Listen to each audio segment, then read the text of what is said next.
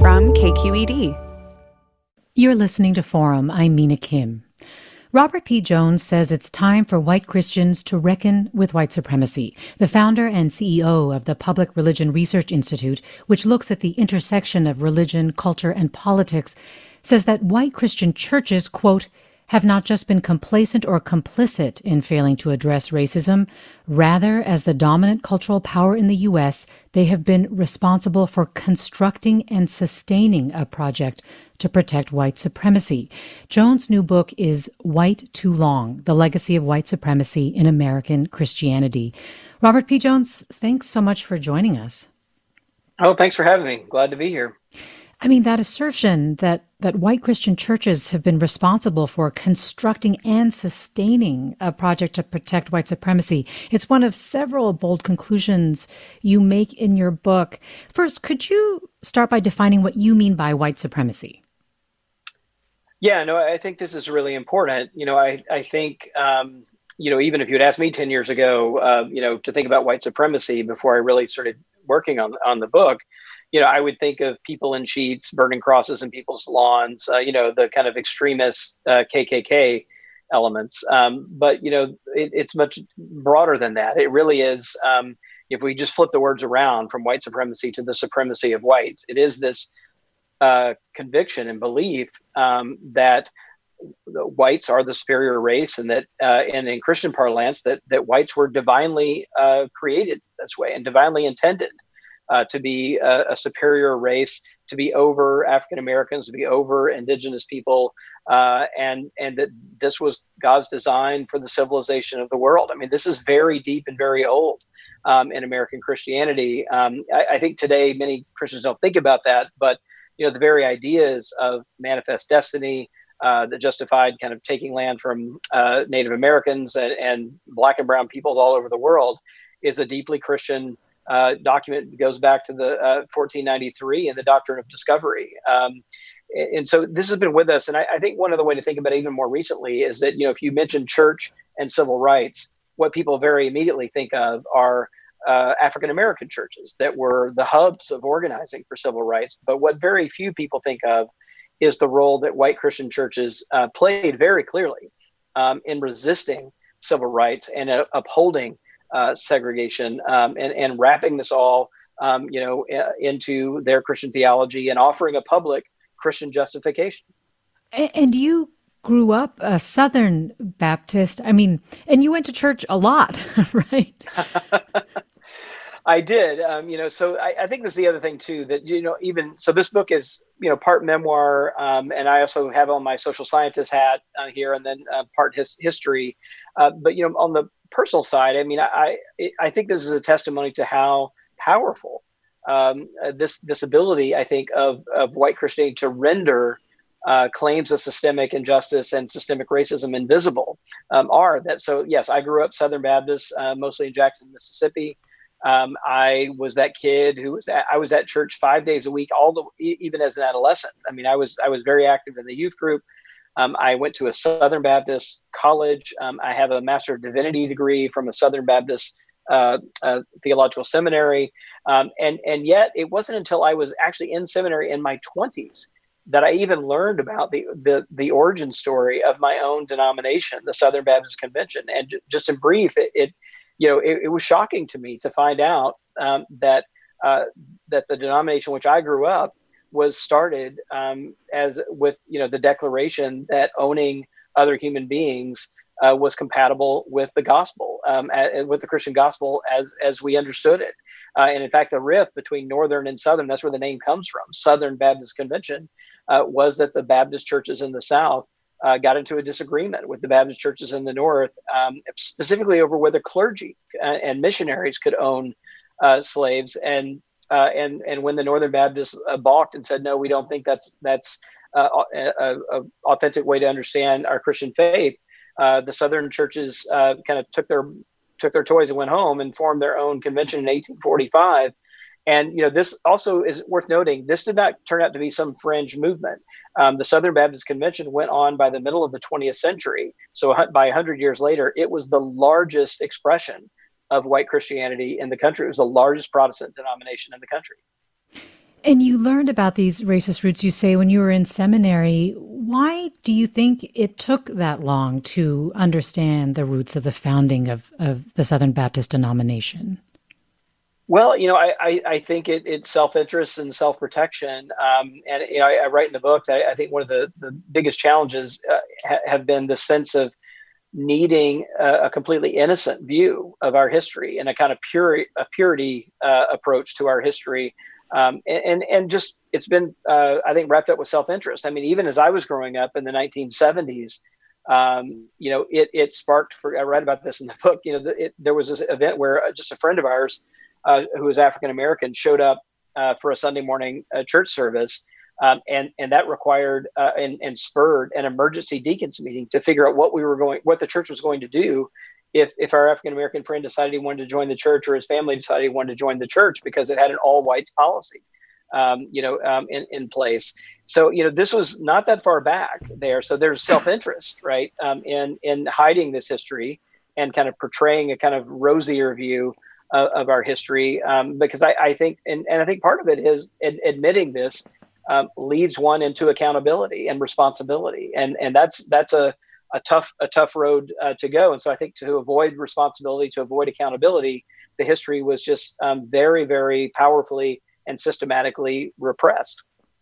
Well, this listener writes, and I should invite our listeners to join the conversation. You can reach us online at K Q E D Forum on Twitter and Facebook, or email us at forum at k q e d dot org. If you want to call in, the number eight six six, seven three three, six seven eight six.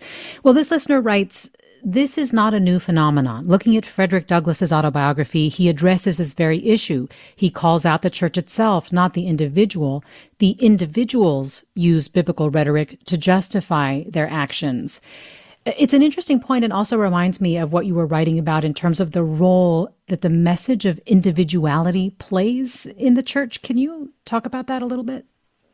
Yeah, you know, I, I think I learned so much from reading like these contemporary accounts of Frederick Douglass, of Martin Luther King, of James Baldwin, and others who were looking at the white Christian church um, and seeing this deep hypocrisy, right, of pre- preaching Christian virtues on the one hand. I mean, Douglass excoriates uh, white Christianity in his first autobiography, and in fact devotes an entire appendix, um, you know, uh, to talking about it, and, and comes to this kind of shocking, uh, really heartbreaking conclusion, you know, where he says, uh, look, apart from uh, being enslaved, Uh, the worst calamity I can imagine uh, befalling myself is being enslaved to a Christian master, because he he and others uh, actually experienced Christian slave masters being more cruel uh, than those than those who were not. You know, King uh, in Letter from Birmingham Jail, this kind of heartbreaking, uh, you know, heart-wrenching uh, look at, at even well-meaning whites. You know, where he says, you know, who are these people who sit silently behind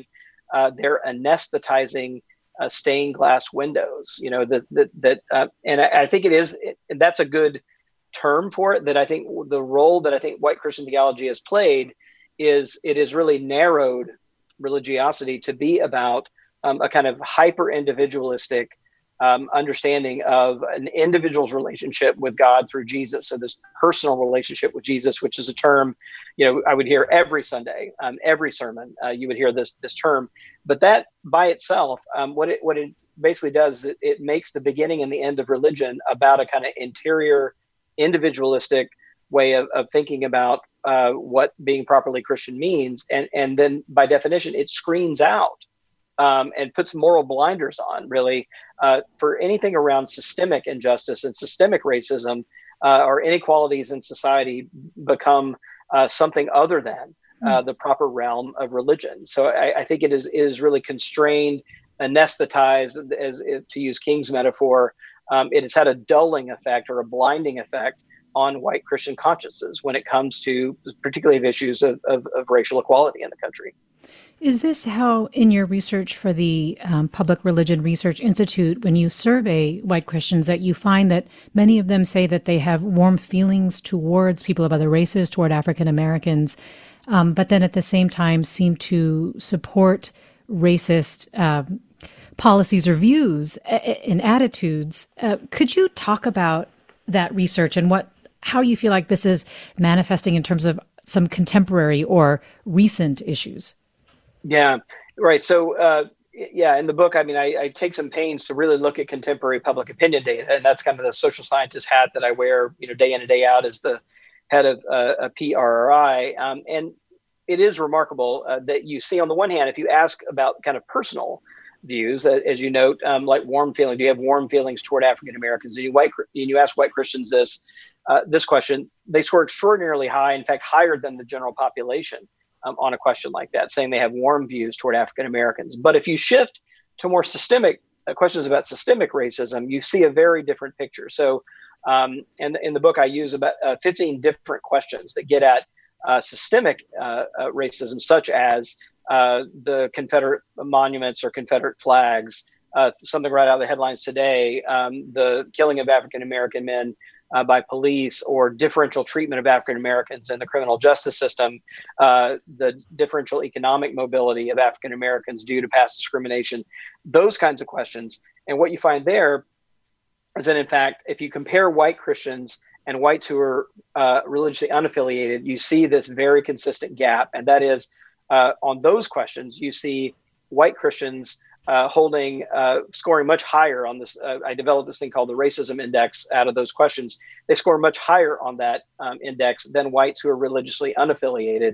Uh, to be specific, um, uh, and, and this is true not just of white evangelicals in the South, but it's true of white mainline Protestants in the, who are more populous in the Midwest, and white Catholics who are more populous um, in the Northeast. So white evangelicals, for example, score eight out of ten um, on this racism index.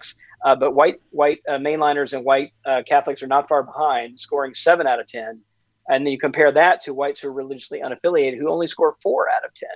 So it it is the kind of Christian identity piece that is really separating uh, whites and really blinding them, I think, to um, uh, and, and leading them to really deny uh, the existence of, of systemic racism in the country. Mm, so as evidenced in, in statements that scored high with you know, white Christians, that that they believe the killings of black people by police are anomalous, right? Sort of like the bad apple argument, it sounded like, and also their views on the Confederate flag more as like a historic symbol as opposed to a racist one.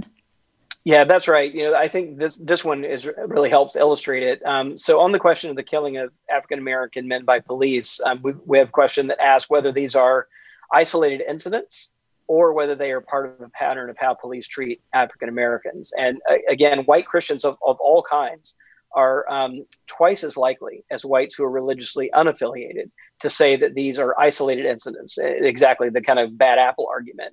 While uh, uh, and, and so while overwhelming majority of whites who are religiously unaffiliated say these are part of a pattern of how police treat African Americans. And that, of course, is the uh, overwhelming view of African Americans themselves. And it's so interesting, too, because you're you're drawing the difference as being whites who are religiously affiliated and those who are not. So that has led you to conclude that really religion is the determining factor. That's right. And, and I, I worked really hard to kind of break that thesis. I mean, I was, you know, worked with a hypothesis and then constructed a number of statistical models uh, to try to falsify it, you know, to try to uh, falsify this connection between holding more racist views and identifying as as a white Christian. Um, so, you know, I check for things like, um, it, well, maybe it's just about partisanship. So are white Christians more likely to be Republican? Uh, maybe it's about uh, being more likely to be, live in a rural area or more likely to live in the South, uh, education levels, gender, uh, you name it. I put in everything I could think of that might explain this. And even with controls in the models, Uh, for these other alternative explanations, this independent relationship between holding more racist views and identifying as white and Christian held up. And and the other one I think that, that um, was also um, maybe a little surprising to me um, is the role of church attendance, because I think one other objection might be, well, maybe these are just Christians in name only, right? That they they they aren't members of churches, or they haven't been formed in discipleship, or they're not listening to sermons, they're not going to Sunday school. Uh, but when I even when I check for church attendance levels, it turns out that church attendance on the whole among white Christians makes no difference. Um, it doesn't affect. Uh, so in other words, this relationship uh, is just as strong among um, uh, high church attenders as low.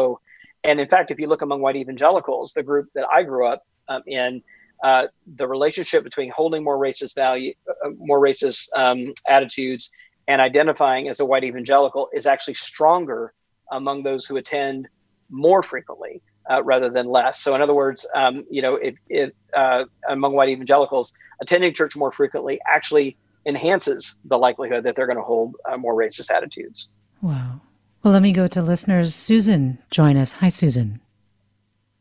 Hi. Um, I had a very different experience, and I didn't realize that it was so different until, like you, I approached my mid-twenties. I was raised in Durham, North Carolina, by a very liberal and progressive uh, minister father who was uh, connected with the United Church of Christ. And for some reason, all our friends were also liberal. And he and my mother were very active with the civil rights movement and were also active with the anti-Vietnam War movement. And I thought that that was a typical experience. And then when I went to college, I discovered a whole new version of Christianity. Um, some of them were Southern Baptists. And all of a sudden, the hypocrisy of that kind of Christianity was exposed to me, even though my father had had experiences with um, parishioners who were against having African Americans attend the church. But for some reason, in my youth and, and naivete, I thought that being a Christian was uh, United Church of Christ version until I was exposed to those who were of a different um ilk, shall we say. So mm. um, well, I lived in a life of um, of joy, and you you were living a life of, um, I don't know, a, a different exposure. Just wanted to share that. Well, Susan, thank you for sharing that. And I mean, it, it, it reflects a lot of what you're talking about, Robert P. Jones, in terms of this this realization and, and, and realizing it really quite late. I mean, Neil tweets, as a white Christian who grew up in the South, I found this book eye-opening, moving, and ultimately devastating. It, it sounds like when you say that people who, that, that we need to reckon with, with racism in American Christianity, that you do know that it's going to be a very difficult journey because it is deeply personal. It really does feel like it, it's speaking to you and what you maybe failed to see. No, that's right. I mean, the other thing to say is that, um, you know, the, the caller there, I mean, there is certainly worth saying there were Christians who stood up, um, but it, it is, um, you know, worth noting, too, that that is that was not the um, the response of the vast majority of white Christians, uh, uh, you know, to, for example, to the civil rights, um, you know, movement. Um, and, and I think this current moment is providing a window of opportunity, though, to reconsider. You know, I, I, it certainly broke Martin Luther King's heart, right? That uh, that that white Christian churches, uh, you know, didn't stood up, didn't stand up. Um, and actually, the title of the book, um, "White Too Long," actually comes from James Baldwin, mm-hmm. um, who also, I think, had great hopes, as King did, uh, that whites of goodwill and white Christians in particular would find resources in their tradition to finally stand up. Um, and after the assassination of King, um, he is very deeply disturbed, you know, that that wasn't the response of most of most white Christians. And we can, and the current public opinion today shows that it's still uh, the case. Well, I'd love to talk more about that after the break in terms of confronting this and efforts that you have seen and are seeing to do this. We're talking with Robert P. Jones about his book, White Too Long. The, and we're also talking with you, our listeners. eight six six, seven three three, six seven eight six is the number to call. eight six six, seven three three, six seven eight six. You can also get in touch on Twitter and Facebook at K Q E D Forum or email your questions to forum at K Q E D dot org. I'm Mina Kim. Stay with us.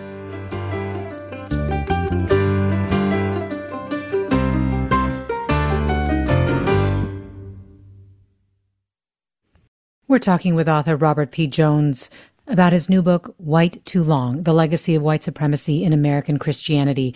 He's also C E O and founder of Public Religion Research Institute. Also, we're talking with you, our listeners. Give us a call, eight six six, seven three three, six seven eight six. If you have questions for Robert Jones, eight six six, seven three three, six seven eight six. You can also get in touch on Twitter and Facebook at K Q E D Forum or email your questions to forum at K Q E D dot org.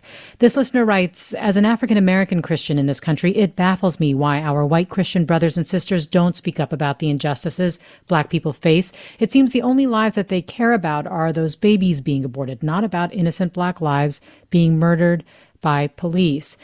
Um, just before the break, Robert P. Jones, you were talking about efforts that the church has made. And I mean, there have been sort of documented instances of apologizing um, for supporting racist policies, um, and also, you know, trying to work with other churches and churches with denominations that are largely African American. I mean, can you talk about efforts that you think are truly meaningful and substantive? Sure. Um, you know, I, I, I think that certainly there have been, I think, and, and recently, um, uh, I would say that uh, I haven't seen a lot that I would say have a lot of substance until like the last five years in, in our recent history. And I think the events of, uh, for example, um, you know, Dylann Roof murdering uh, nine African-American worshipers um, in Charleston uh, and in Charlottesville, white supremacists demonstrating in Charlottesville, chanting neo-Nazi uh, uh, slogans while defending a statue of Robert E. Lee. I think these have woken up uh, many uh, white churches who are really trying, I think, to do something different that isn't just about paying lip service. Um, so in, in the book, I, I write about um, two uh, churches in, in Macon, Georgia, which is uh, where my, both of my parents are from. And in fact, my family goes back six generations um, in, in middle Georgia, right around Macon. Um, and these two churches, um, uh, one is predominantly white, one is predominantly black. About seven years ago, um, they decided to uh, kind of join in, in a kind of covenanted relationship. Now, what's unique about this, this these uh, two churches, they used to be the same church. They were uh, for, founded in eighteen twenty-five, and the original arrangement was that the predominantly white church uh, were slave owners, and the predominantly African-American church were enslaved um, African-Americans. Um, and uh, this, uh, set, this situation continued until after the Civil War. Uh, when uh, when African-American church got its independence. And then they sat there for one hundred fifty years, really with no relationship between the two of them uh, until just seven years ago. And what has happened is that they have really begun to form community, uh, but it has involved some really tough truth-telling, particularly among uh, the, the white Christian church. Uh, but I think one of the things that it's done is it has moved them away from this kind of artificial, rosy version of their history to a more honest Um, history and and pointed them, I think, to places where, uh, you know, they not only need to apologize and lament the past, but again, to, to do the work of repair. And I think that is really the key um, for, for white Christian churches in particular, um, to focus really on the, the job of repair uh, and justice uh, and not reach too quickly for this, uh, what I think uh, can often be uh, um, seductive, this quick quick reconciliation, right? But um, one of the the white pastor of the church there told me, look, he said, look, we stopped talking about reconciliation. We are just talking about justice and repair. And we believe and we have faith that reconciliation will come um, as an outgrowth of that work. Well, let me go to listener Susan in Palo Alto. Hi, Susan. Uh, I grew up in the L D S church in Salt Lake City. And when I was seventeen, in about nineteen sixty-two, I went to Brigham Young University to hear uh, one of the twelve apostles of the church give a, a talk. And he told a story uh, about the preexistence before we got here to earth and about how God gave certain people a black skin as a punishment. And I was so, it's a long drawn out story, which we don't have time to go into, but I was so appalled by this story. So I went home and I said, Mother, surely you don't believe this trash. And she said, darling, it's truth. And I said to her, I am never stepping foot in that church again. And I walked away before she slugged me. And um, and I had my name taken off the records of the church three years later and, mm. and never returned. Uh, but it it was such an appalling story. And um, so I wanted to offer that. Yeah, thanks, Susan, for sharing that story. Uh, let me bring our next listener, Krista from San Francisco, in now. Hi, Krista. Hi. Um, so my mother was adopted from South Korea following the Korean War um, by white evangelical Christians. And I was wondering if the findings about racism apply in the church apply to Um, just blacks, or is it to Asians as well? Um, was Chris, is there transracial adoption to blacks among evangelicals? Krista, thank you. Robert P. Jones? Yeah, uh, well, I'll take the second one uh, first. I mean, it does seem there's something very particular about, um, and it's not surprising really given our history, um, that, that that these attitudes are particularly anti-Black, um, right? Um, that I, I think in particular, um, uh, that that was the sort of Black-white divide um, was, was the kind of most dominant uh, driver of the kind of theological development uh, here. And, and this ties actually to the other uh, caller's uh, question. Uh, you know, uh, I think maybe to many who hear that story, it sounds a little outrageous and just outright racist, but it, it's worth noting, and, and it is, but it's worth noting that this, there were two biblical stories uh, uh, that were very commonly evoked. One of them is uh, uh, the, the mark of Cain. The other one is the curse of Ham. They both essentially are out of the Old Testament, and they, but they both essentially amount to the same thing. And that is that the origin story uh, that white Christian clergy and theologians developed about the beginnings of our kind of racial uh, identities were that um, African Americans uh, and, and people with darker skin were literally marked and as a punishment for an original criminal act. Um, in, in the Bible, uh, for example, one I take up in, in the book is, you know, Cain and Abel. Um, Cain kills his brother Abel, um, and is and is marked. Uh, and in the, the biblical text says he's marked by God uh, as punishment. It doesn't actually say anything about race or skin color, uh, but it was interpreted that way uh, by white Christians. But what that means, right, is that the origin story of whites is Adam and Eve, and the origin story of African Americans in this view was literally a criminal act, right? So it, it from the beginning, uh, a kind of moral debasement. Um, and, and that was a very common uh, view among white Christians across the board, Catholic, Protestant, L D S church, uh, you name it. I mean, this was, this was deeply, deeply in the D N A of white Christian theology. Well, this listener writes, besides racism, another controversial issue in the church is immigration. The gospel would seem to advocate for accepting immigrants and caring for them, but that is the opposite of the Republican agenda on, admin- on immigration.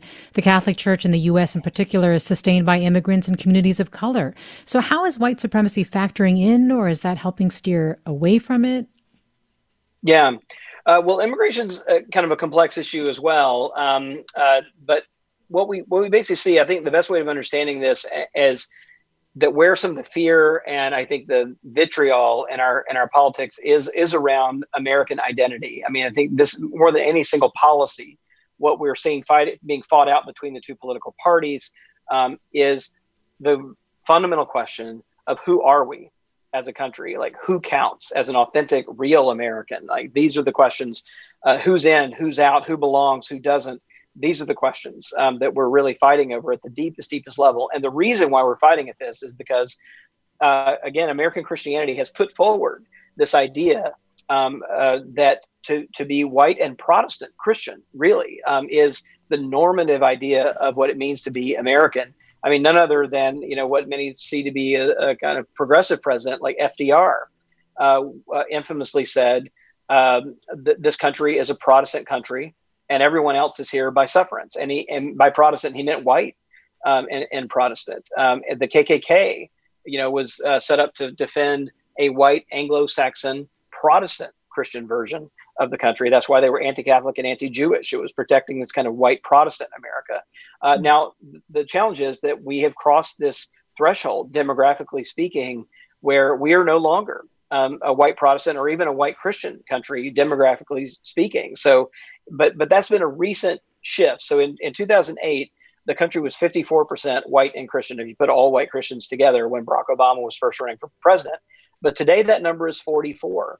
Um, and it, it was forty-seven in twenty sixteen, and it's forty-four percent uh, percent today. So as we cross this milestone from being demographically speaking a majority white Christian country to one that is no longer majority white Christian country, I think that's at least part of what has set off uh, what can only be called a kind of identity crisis, um, particularly among many white Christians who were so used to seeing themselves as the dominant culture and political force in America and are having to face the fact that that's no longer true. And it sounds like that's something that you also think plays a role in evangelicals and white Christians actually moving toward Trump, even though in terms of sort of his history and values, Um, he didn't align. Yeah, I think absolutely. I mean, it, it really is a utilitarian relationship. I mean, I, I've described it as, you know, th- these are not values voters as they described themselves, you know, a couple of election cycles ago. But really, the best way to describe, I think, conservative white Christians uh, now is they're nostalgia voters. They're being driven, I think, by the uh, the the effort to preserve this mythical uh, kind of white Christian America um, that that is really passing, you know, from the scene. I mean, it never really existed in the way that um, I think it did in many white Christians' minds. But now, even demographically speaking, um, it's certainly not there. And just one kind of polling uh, number to kind of undergird this here is um, one of the most predictive questions we asked at P R R I in the twenty sixteen election was a question about how American culture and way of life has changed since the nineteen fifties, right? So that so nineteen fifties is Brown v. Board of Education, and desegregation really um, kicks off in the fifties. And when we ask that question, um, we find that the two political parties are mirror images of each other. Two-thirds of Republicans say things have changed for the worst since the nineteen fifties. Two-thirds of Democrats say things have changed for the better. And all white Christian groups are on the side of saying things have changed for the worst. And white evangelicals in particular are out there. Three quarters of white evangelical Christians say um, that things have changed for the worse since the nineteen fifties. And it matches really that that question is highly correlated with vote choice. Uh, so we all know that white evangelicals, eighty-one percent of them voted for Trump in twenty sixteen. What I think is often forgotten is the other white Christian groups. White Catholics voted nearly two thirds for Trump uh, in twenty sixteen, and white mainline Protestants, even who are often seen as the more liberal end of white Protestant world, uh, voted uh, fifty-seven percent uh, for Trump. And I think animated largely by Trump's message that the Make America Great Again message is that last word that has the nostalgia and, and his overt promise that he was going to restore power uh, to white Christian churches should he be elected. Let me go to Pete in Pacifica. Hi, Pete. Thank your guest for bringing up this subject. Um, it's very common right now to see white Christians who do not believe themselves to be racist to reject these people you're talking about by saying they're not real Christians. Now, what do you say to these people who are, in your view, a, a minority of Christians in the first place?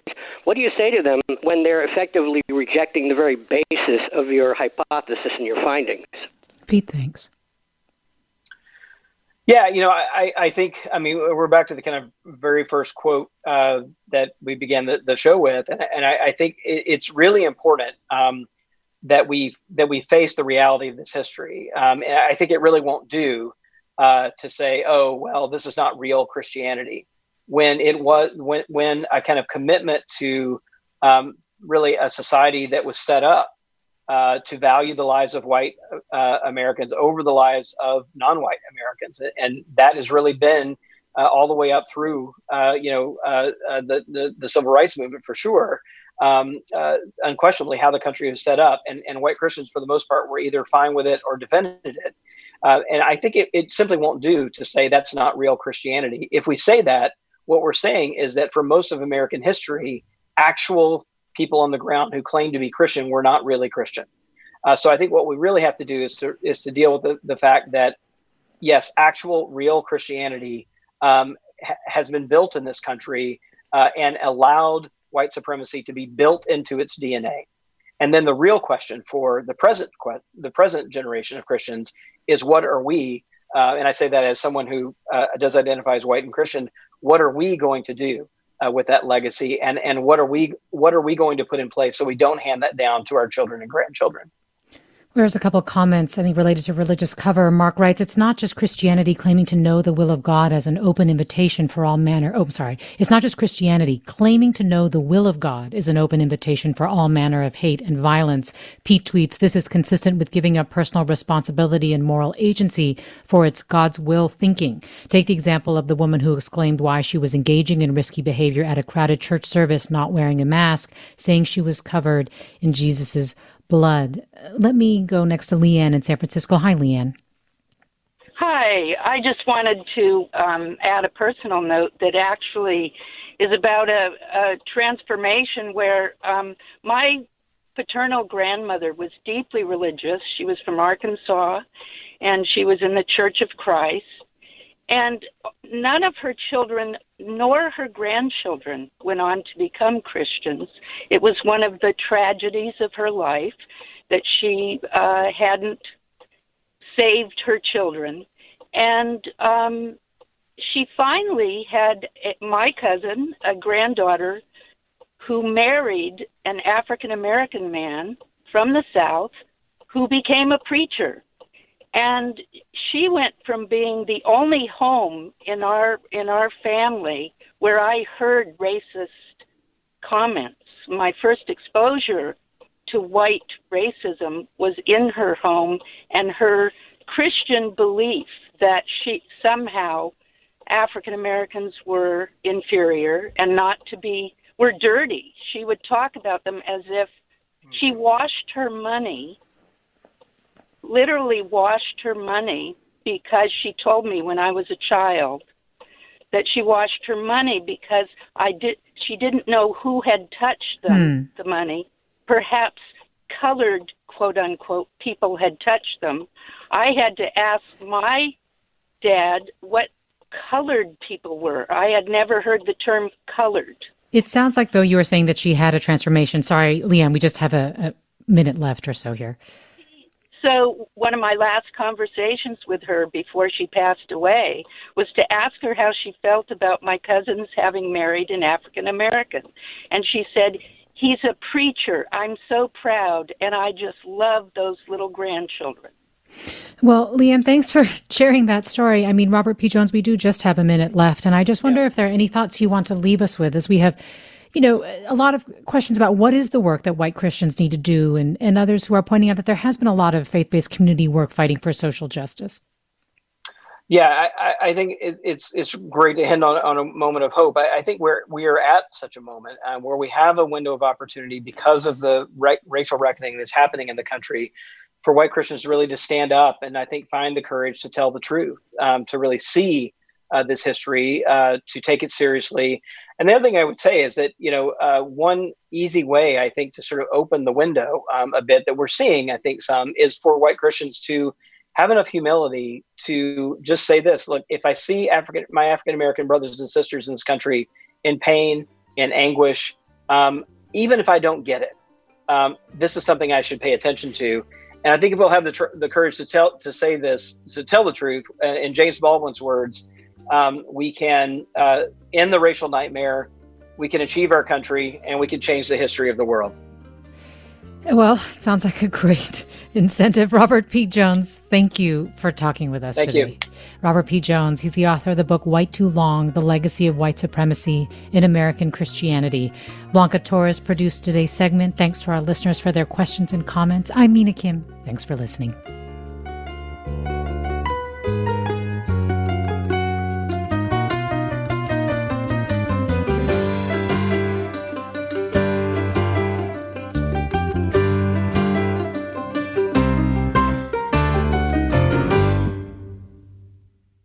Funds for the production of Forum are provided by the members of K Q E D Public Radio, the Germanicos Foundation, and the Generosity Foundation, and the Bernard Osher Foundation, supporting higher education and the arts.